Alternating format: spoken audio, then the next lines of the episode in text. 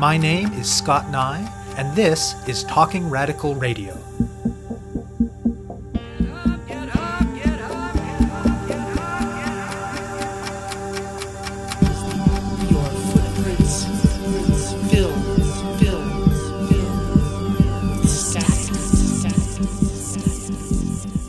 Hello, and welcome to Talking Radical Radio, where we bring you grassroots voices from across Canada. We give you the chance to hear many different people who are facing many different struggles talk about what they're doing, how they're doing it, and why they're doing it, in the belief that such listening is a crucial step in strengthening all of our efforts to change the world. On this week's show, I'll be speaking with Robyn Maynard. Robyn Maynard is a black feminist writer and longtime anti authoritarian organizer who has been active in movements around racial profiling, police violence, migrant justice, sex worker rights, and harm reduction, mostly in Montreal. Since its release in 2017 by Fernwood Publishing, her book, Policing Black Lives State Violence in Canada from Slavery to the Present, has been reviewed favorably, read widely, and discussed extensively. Its positive reception has spanned the range from glowing coverage in many of Canada's mainstream newspapers to praise as, quote, meticulously researched and compelling by legendary African American feminist scholar and activist Angela Davis, and it has been a Canada wide bestseller. As the title promises, the book traces the long history of how black people have been surveilled, policed, and subjected to state violence in Canada. One of its central tasks is linking the many ways and contexts in which anti blackness is experienced in this country today to their roots in slavery and other features of anti black oppression that were integral to society in what is now Canada in earlier centuries. Not only does it blow apart the myth that such things don't happen here, but it makes it clear that anti blackness is no latter day import from the US, but homegrown and deeply rooted in Canada. The book looks not only at the more commonly recognized sites and impacts of anti black state violence, such as targeting by the criminal justice system, but also other institutional sites where black lives are policed and black people are subjected to harm, like schools, the immigration system, and the child welfare system. It explicitly pays attention to the ways in which state violence is experienced by black women, black trans and gender nonconforming people, black queer people, black people with disabilities, and various other intersections with blackness. It does all of this by building on the work of generations of black scholars and writers, work largely excluded from mainstream narratives of this country and largely ignored by white Canadians, and draws from many a research report on black experience and anti black racism that had been put on the shelf to gather dust as soon as it was written. As a result of the enthusiastic reception that Policing Black Lives has received, Maynard has been engaged in what amounts to a non stop book tour since it was released, and has done speaking engagements and book launch events across the country. Though the book itself is not focused on questions of resistance and struggle, though of course it acknowledges how crucial resistance is, one of the key features of this last year for Maynard has been the opportunity that this has provided for her to meet and talk with activists and organizers, particularly black activists and organizers, from across the country. Sometimes they have presented alongside her, and almost always there has been engagement and dialogue that have allowed her to learn about local struggles and to develop a grounded sense of how this moment of resurgent black struggle is playing out across Canada. It has also been an opportunity to engage in dialogue about the ideas in the book with activists and organizers who ground their grassroots political work in a wide range of movements. I interview Maynard about the book, about its uptake in movement contexts, and about her perception of black struggles in Canada today. My name is Robyn Maynard, and I am an author, I am an activist, I'm a community organizer. I come from a long history of being involved in different work around racial profiling, in the sex worker rights movement, in the migrant justice movement, and most recently I'm the author of Policing Black Lives. Policing Black Lives is a book that is attempting to make sense of the crisis facing Black people's lives today across multiple state institutions, whether you look at the criminal justice system, the immigration system, the school to prison pipeline and public schooling, child welfare system, and in the economy and the structural racism embedded in the economy. It was really a book that was trying to piece together why at really every institution at every step of the way you have the ongoing dehumanization of black people. And it was an attempt to really bring the history forward that could help us make sense of this as well, to bring forward Canada's history of slavery and its relationship to what we're looking at today. I've been involved in social justice movements since my late teens. I remember moving to Montreal and very early on starting to do different volunteer work with an organization called Head and Hands that was an NDG, which is home to a lot of Montreal's Anglo Black communities and Caribbean, Anglo Caribbean Black communities, which is my background as well. And I was encountering so many really beautiful youth doing a lot of really interesting and beautiful work with these wonderful young people. And so often when I was talking to these teenagers, they were talking about, you know, horrific encounters with the police, of not being able to spend time in public parks without being forced to literally separate from each other because they were seen, in the words of the police, as under suspicion of a gang. And something else that really struck me, I think, was the way that people felt so ashamed of what had happened often as if it was their fault, as if they had brought that on themselves, right? Because often I think there's a lack of awareness of the fact that this is about systemic racism. It's not about things that we deserve to happen to us. So at that time, I was part of creating a grassroots group in the neighborhood called Project X.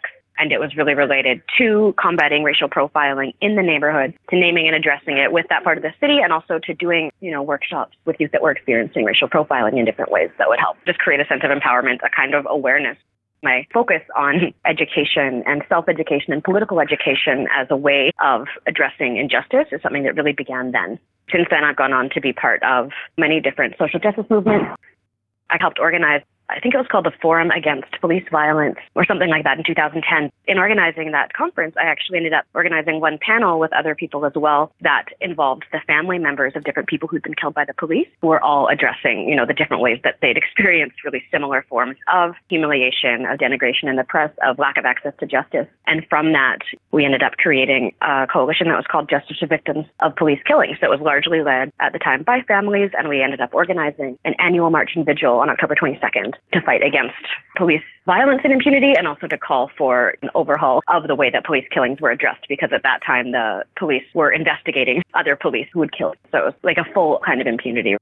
I also spent a lot of time doing outreach work and harm reduction work with criminalized people through, for example, my work at Stella. So when I was doing that, I was doing outreach work with a lot of Black and Indigenous women who were working in the sex trade, who were often close to the street, who were involved in illicit economies, often moving in and out of prison and experiencing so many different kinds of harm, whether that was police violence, whether that was the extreme kind of surveillance and control that comes into your life when you have any kind of involvement in illicit economies and really just witnessing firsthand the extremely damaging ways that police police, that child welfare can really impact people's lives. And at that moment, my role was more to help people on an individual one to one basis. But that, again, I think really created a sense of frustration with the fact that the systems were really not designed to protect us. And that's something that I think really drove me towards writing the book that ended up being Policing Black Lives a lot of the time, for example, if you're organizing, say, a march or a vigil or something like that, and you're often trying to explain the kinds of racism that exist in our society to actually say that this isn't just black communities saying that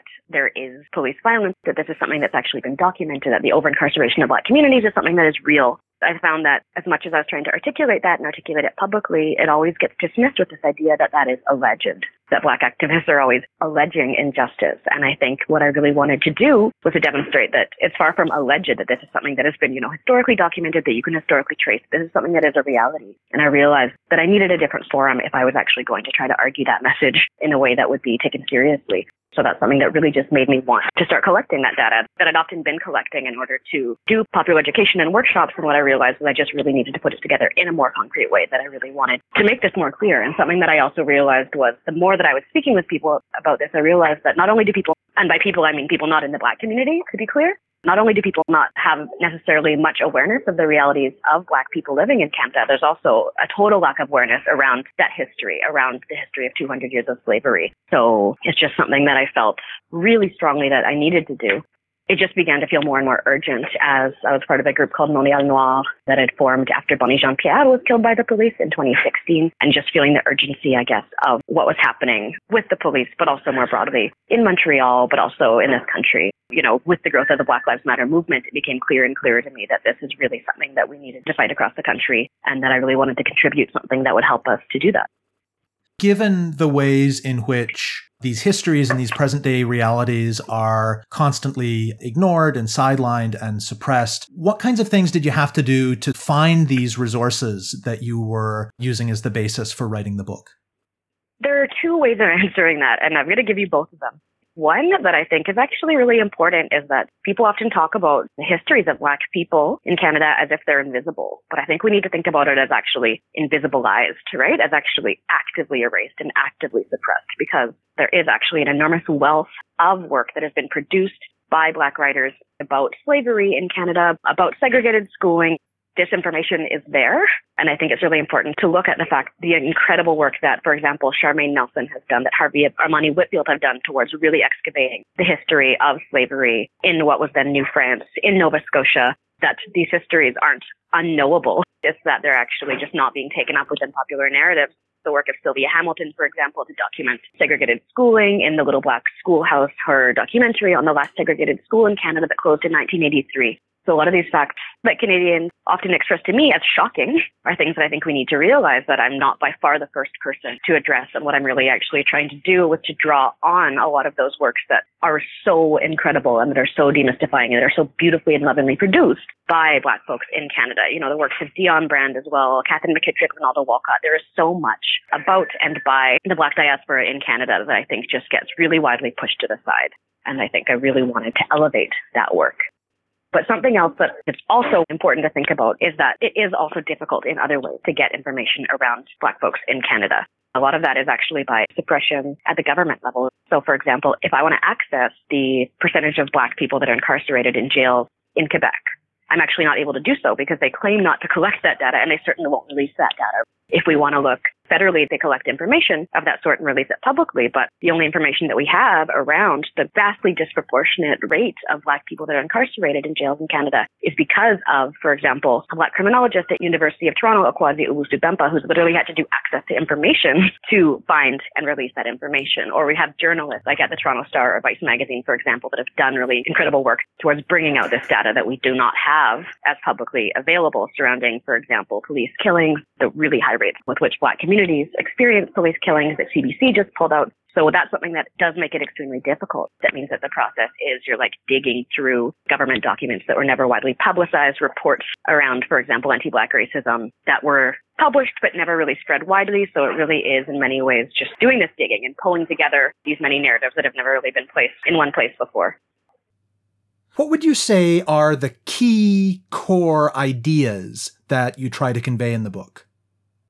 One of the main goals of Policing Black Lives was to look first at the historical legacy of slavery in Canada and to really draw forward that after the abolition of slavery, both ways of seeing Black people in terms of the assumption that Black people are less than human, are inclined to criminality, are less able to feel pain, are less sentient, and also ways of treating Black people in terms of actually control over movement, in terms of widespread surveillance in public and private spaces, and even vulnerability to physical punishment and death.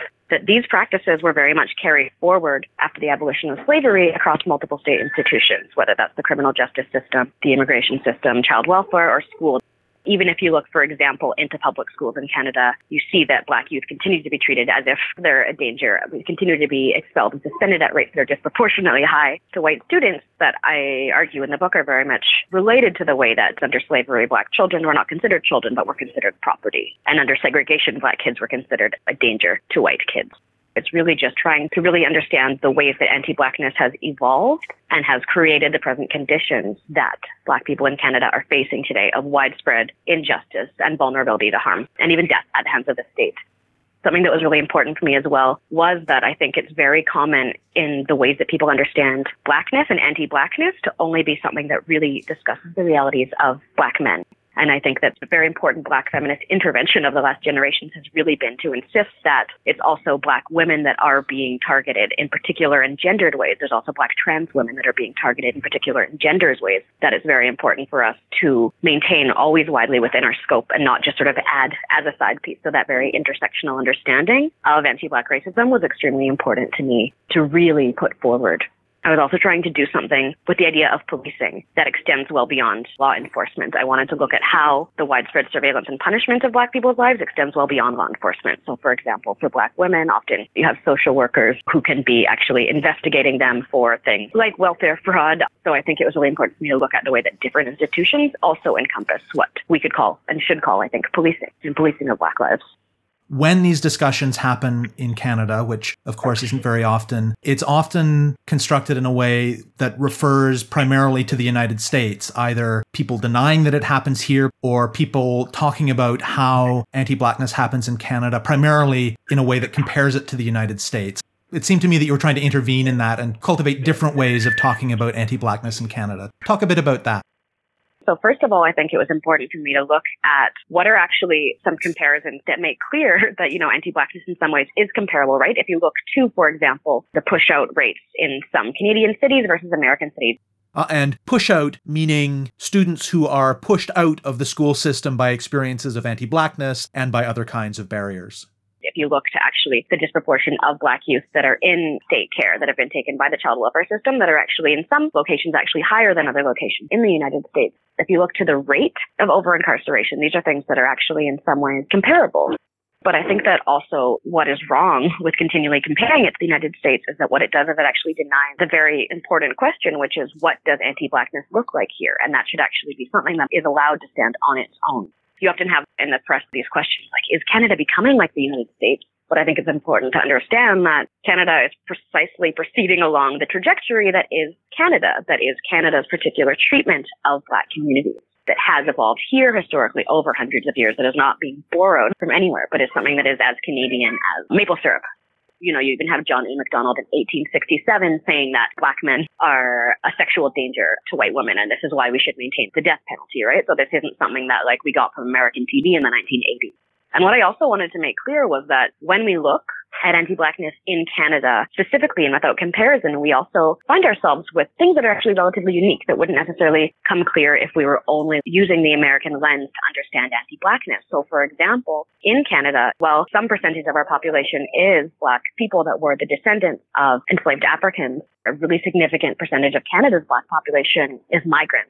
So that means that when we're, for example, addressing things like street checks and racial profiling, we of course need to argue that that's a harm in and of itself and that of course that can lead to things like over incarceration in jails and prisons. But if you're looking at a population that is broadly migrant like you have in canada we see that that actually is also putting black people at risk of immigration detention of deportation that other level of harms that is a reality of black life here that, you know, defines the realities of perhaps a much smaller black migrant population in the United States, but is much more definitive, I think, of a broad black experience in this country. So I think it's very important that we actually take this history on its own, that we look at Canada's history of the ways that, for example, black migrants were particularly brought in from the 1950s through to the present under temporary work statuses and exploited for their labor and often experiencing sexual harm and all kinds of labor abuse. That these are particular Canadian realities. We can't just import historical lenses from other places indiscriminately, right? We need to actually understand our own histories. What in particular have you hoped that social movements and communities in struggle would take from engaging with policing Black lives? First and foremost, I wrote this book to and for and with Black activism, Black social movement for Black folks in Canada. I think that that was really my primary audience. It was to like really be thinking through with so many other people that are doing this work, how we got to where we are today. And more importantly, I think to help that ground us in where we are going. I've been really happy to see a very popular reception of the book. The fact that it was a bestseller was astounding to me. But really fundamentally, what I'm the most happy to see is the way that this is being taken up in Black communities. So something that I've gotten to do since the book has come out has been sort of a nonstop, seemingly never ending book tour, which in many ways has been really exciting because, for example, almost every time that I do a book launch in a different city in Canada, I always try to do it in tandem with Black organizing in that city. So to say that, yes, here's a broad national sweeping historical and contemporary look at Canada, but to actually have audience members who'd be coming out to hear that also have to listen about what was actually happening in their city. So you can't have this denial of like, oh, that's only happening in Toronto. So, for example, when I was in Vancouver, I really enjoyed doing the book launch, but at the same time, I got to hear about the struggles that Black Lives Matter Vancouver is undertaking, about people that have been doing work to bring to light the displacement of Black communities, the destruction of Hogan's Alley, of the last generation in Vancouver. So, I think what's been really beautiful about it is how we can actually tie this work together, and I think how it can actually ground us as we move forward. Because there are so many other left social movements that have a really good analysis in many ways, but could also, I think, really benefit from a deeper understanding of anti-blackness. I was also thinking about, you know, writing to the migrant justice movements, writing to the sex worker rights movement, for example, as well, to remind people that it's really important to at times actually center or at least bring to light what Black people are experiencing within these struggles because they can often get erased under the ways that we talk about people of color and racialized people, but there are very unique realities faced by Black people that it felt important for me to write into other social movements more broadly as a reminder and as sort of an ethical call to actually treat anti-Blackness in its unique ways and to actually respect the organizing of Black community organizers who often don't have their demands centered within broader left organizing. So, based on your experience of going to so many different places to talk with people about the book, what else have you learned about the kinds of grassroots work that Black communities and Black organizers are doing across the country? Writing the book in many ways was really difficult and I don't want to say depressing, but it was really hard to come up against so many instances of different kinds of structural violence, of state violence, or the ways that our lives have been lost and maimed and taken. So something that was so incredible after that was actually, I think, grounding myself in that energy, that resistance energy that we're seeing across the country. And what I realized as I was doing this book tour is, you know, in Montreal, I felt very much that we were having a renaissance of Black activism in the last few years that I was there that really, I think, Black communities were refusing to accept this ongoing treatment. You know, the fact that we're still fighting, for example, around police killings, like three decades after people had last taken to the streets about it. But what I realized traveling is this renaissance is happening across the country and also very often young black people and queer black people that are really starting to unapologetically take up this space. A lot of women, a lot of trans and gender nonconforming people are really pushing this issue and also refusing to apologize for the fact that they are women, that they're trans, that they're queer or really seeing as kind of a revolution in black organizing across the country that I feel is really exciting. So for example, I grew up in Winnipeg, but I hadn't been back there very much since I moved when I was 17. But when I was there for my book launch, I met some really great people who are part of what's called Black Space Winnipeg and a lot of queer and queer supporting young black folks that are just doing incredible work to address anti-black racism in a way that I hadn't seen when I was there. And it was so incredibly inspiring to see the work that they were doing to raise consciousness in the community. Everywhere you go, you have these different histories. So, for example, in Toronto, I was really happy to do my launch there and it was so incredible to connect, you know, with people who had actually been part of the Black Action Defense Committee, who in many ways are like the predecessors to the Black Lives Matter movement. And people from, for example, the Black Women's Collective, who were Black lesbian feminists in the 1980s that were taking up the space that, for example, we think Black Lives Matter is taking now and really meeting communities that have been part of the struggle for a very long time that are now, you know, the elders to the folks that are organizing today it's just really been inspiring to see, I guess, the incredible kinds of social movement and the kind of social movement histories that is really different to write about than to be present in and with. What kinds of things were you hoping that social movements not predominantly grounded in black communities would take from the book? And what kinds of conversations have you been having with organizers grounded in those movements? So here's an example. I think that sometimes within the broader mainstream immigration movements in the US and Canada, you often have this assertion, you know, migrants aren't criminals, that people that are trying to cross borders are workers, they're not criminals, they're not committing crime. But if you have an understanding of how anti-blackness has played out historically, you understand that actually creating that apparent distance between good migrants and criminals, for example, is actually riddled with a legacy of anti-blackness because black people have been historically presumed to be criminal and have been historically targeted and over-incarcerated and criminalized by the state. So when you, for example, have that kind of comparison without critically actually looking at how black people that are perceived as criminal are also actually victims of injustice and of state violence in ways that we should actually be combating both of those things. I think that if you have a deeper understanding of how criminalization has been used as a weapon against black communities, you'd, for example, be less likely to make comparisons like that that do create in some ways support for migrant communities, but actually then perceive create even less support for black migrant communities that are seen as the bad migrants in that way. And that's something that has actually played out if you look to the widespread and targeted deportations of Jamaicans living in Canada, particularly since the 1990s. Thinking about a deeper history of anti-blackness helps us to interrupt that kind of narrative what this deeper understanding of anti-blackness and policing can bring to, for example, the sex worker rights movement is that this idea that if we achieve decrim, which I believe that we must, if we have the decriminalization of sex work, sex workers would be safer. That is absolutely true, I think, for sex workers of any racial background. We know that criminalization exposes sex workers to targeting by abusers, to higher rates of HIV, to all kinds of harm. But I think that we still need to have this solidarity with Black communities, with Black women and Black trans and gender nonconforming people that reminds us that for Black people, regardless of which laws there are, we continue to be targeted by those laws at disproportionate rates, right? So we need to have an understanding that yes pushes for decrim, but also understands that for Black people, criminalization is constant, and whether it's done by you know sex work laws, whether it's done by things like loitering or drug laws and things like that, that there's always this over targeting. So I think just to remember that there's much more that needs to be addressed than just that. So I think that's something that helps to fine tune the analysis of that movement, for example. And not to say that many people aren't making those connections, right? There are many black sex workers and indigenous sex workers within the movement making that exact argument, but I still think it's something that is really important to keep in mind, maybe for the more mainstream element of that movement work. So, thinking again of your experience of getting to engage with so many black activists and organizers in so many parts of the country, what would you like to see happen next in terms of the ongoing growth and development of this current moment of black resistance? First and foremost, the lesson has been since I've been touring this book is that this next generation is dope. And I think that what I'm really excited about moving forward is I used the word unapologetic before, but I think I'll be a little bit more clear in terms of what that means. I think that in some tendencies of past generations, in some cities at least, there's been more of a tendency toward respectability politics, towards really appealing to the state, towards I mean, it seem as if, you know, black people are good and respectable and therefore deserving of rights. But I think what we're starting to see now is a much more radical narrative, one that I find really exciting, which says that, you know, we're not looking for proportionate rates of police violence in black communities. What if we start to say, what would it mean to actually defund the police, abolish the police? What would it actually mean to put, you know, for example, the budget that goes into policing in so many of our cities into things that would actually support black communities like decent housing.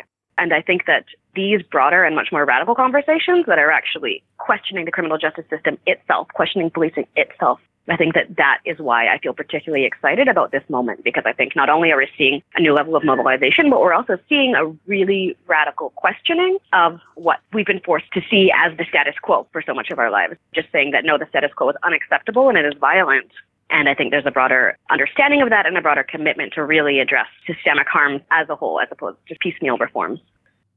So, once the work of promoting policing black lives recedes a little bit, what are your plans for your activities? Are you going to write another book? Well, the book is coming out in French in October. It's really important to me, having spent so much of my adult life in Montreal and Quebec, that this is something that is accessible in both languages. So I'm really looking forward to that. And you know, I told myself that I wasn't going to do any more writing after this book came out because I was exhausted, but I'm always writing. I have a few projects on the go and I'm working slowly on another book that I'm not ready to speak about publicly, but absolutely I think that what I'm realizing is that you know, we all, I think, have a lot of different ways of interacting with the world around us and addressing injustice. And just as I think, as I've always been an activist, I'll probably always be a writer. So things that I'm starting to think about more are black resistance and transformation and anti-blackness in a broader sense. But that's all I'm going to say about that for now. You have been listening to my interview with author and activist Robyn Maynard about her book Policing Black Lives State Violence in Canada from Slavery to the Present. To learn more about Maynard and about the book, go to robynmaynard.com. To find out more about Talking Radical Radio, the guests, the theme music, and the ways that you can listen, go to talkingradical.ca and click on the link for the radio show. On the site, you can sign up for email updates or follow us on Facebook, Twitter, iTunes, SoundCloud, and other platforms. I'm Scott Nye, a writer and media producer based in Hamilton, Ontario, and the author of two books of Canadian history told through the stories of activists, published by Fernwood Publishing. Thank you very much for listening, and I hope you tune in again next week.